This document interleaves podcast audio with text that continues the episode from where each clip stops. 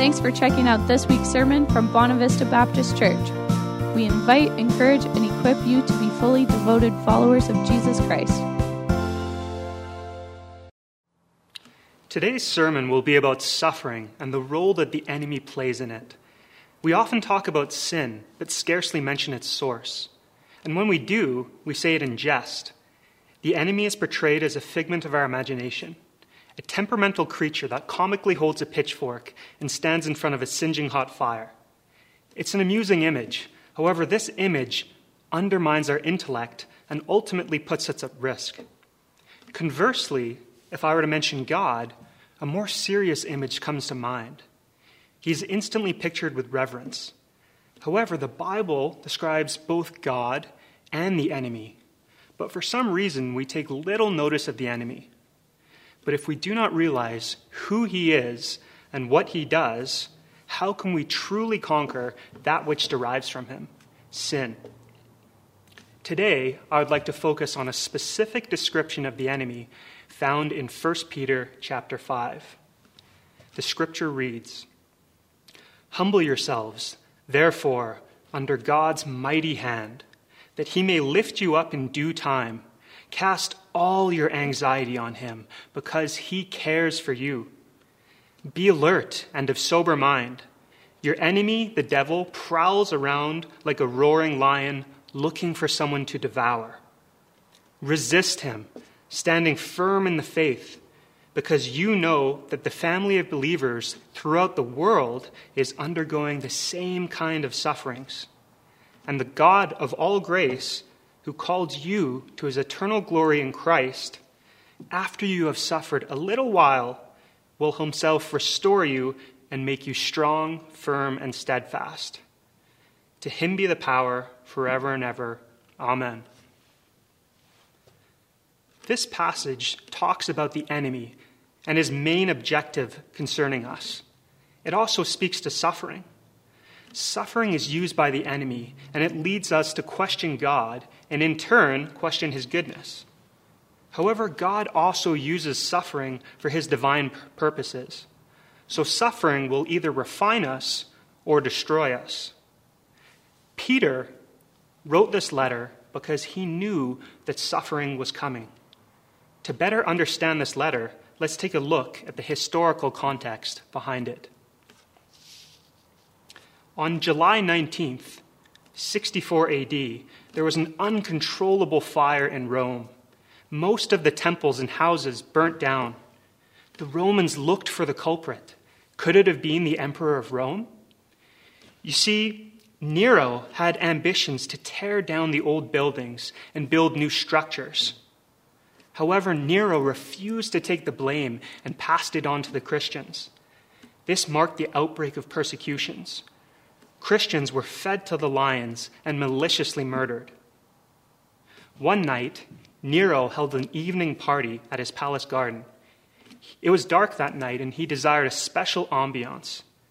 So Nero tied Christians to poles while they were still alive, coated them with tar, and lit them on fire. This truly showed his hatred and insanity.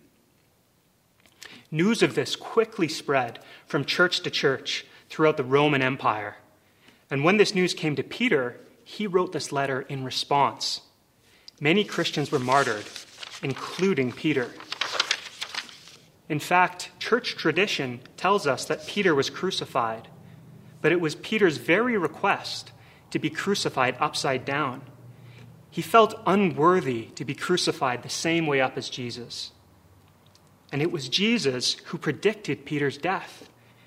Imagine knowing for 30 years that you would die. In Peter's letter, he tells his audience about the suffering at hand. He tells them what to expect and how to persevere. Peter doesn't tell them how to escape their suffering, he tells them how to endure it. He speaks of the devil and how he prowls like a roaring lion. We can ask ourselves Does this letter have application for our lives?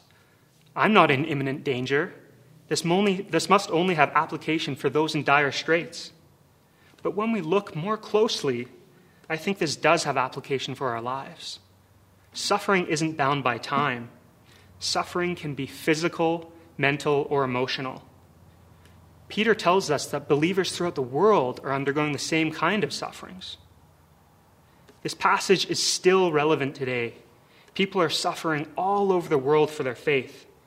Even in North America, our beliefs and freedom are being attacked. This passage is relevant, but it's also personal. Peter tells us that God cares for you, not collectively, but personally.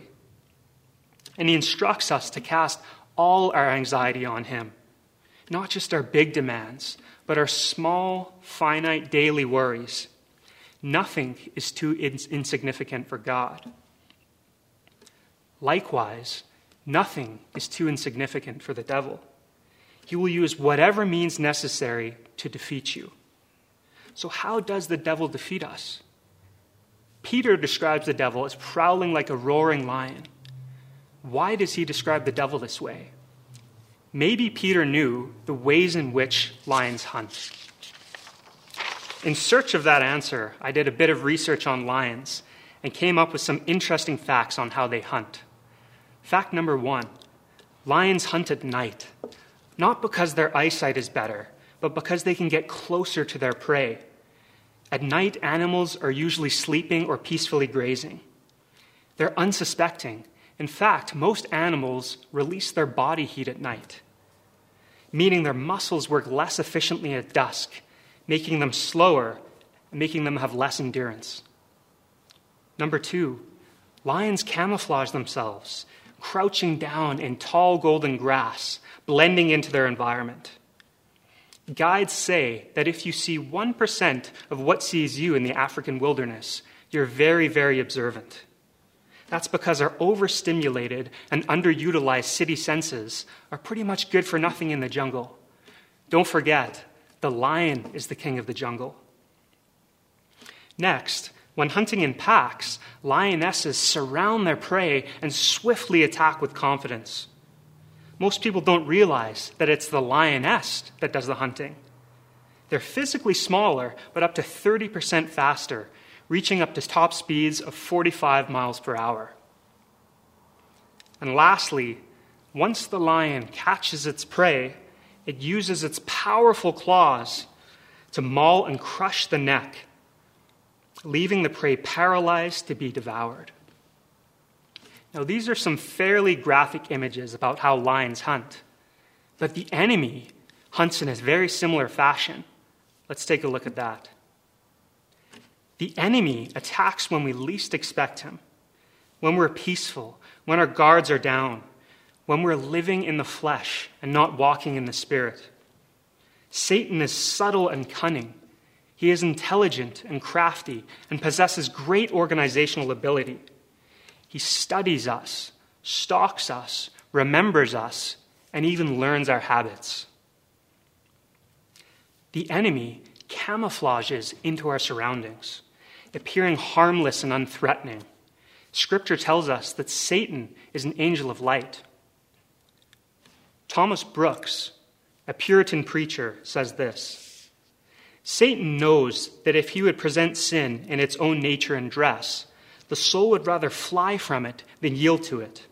And therefore, he presents it unto us, not in its own proper colors, but painted and gilded over with the name and show of virtue, that we may the more easily be overcome by it and take the more pleasure in the committing of it.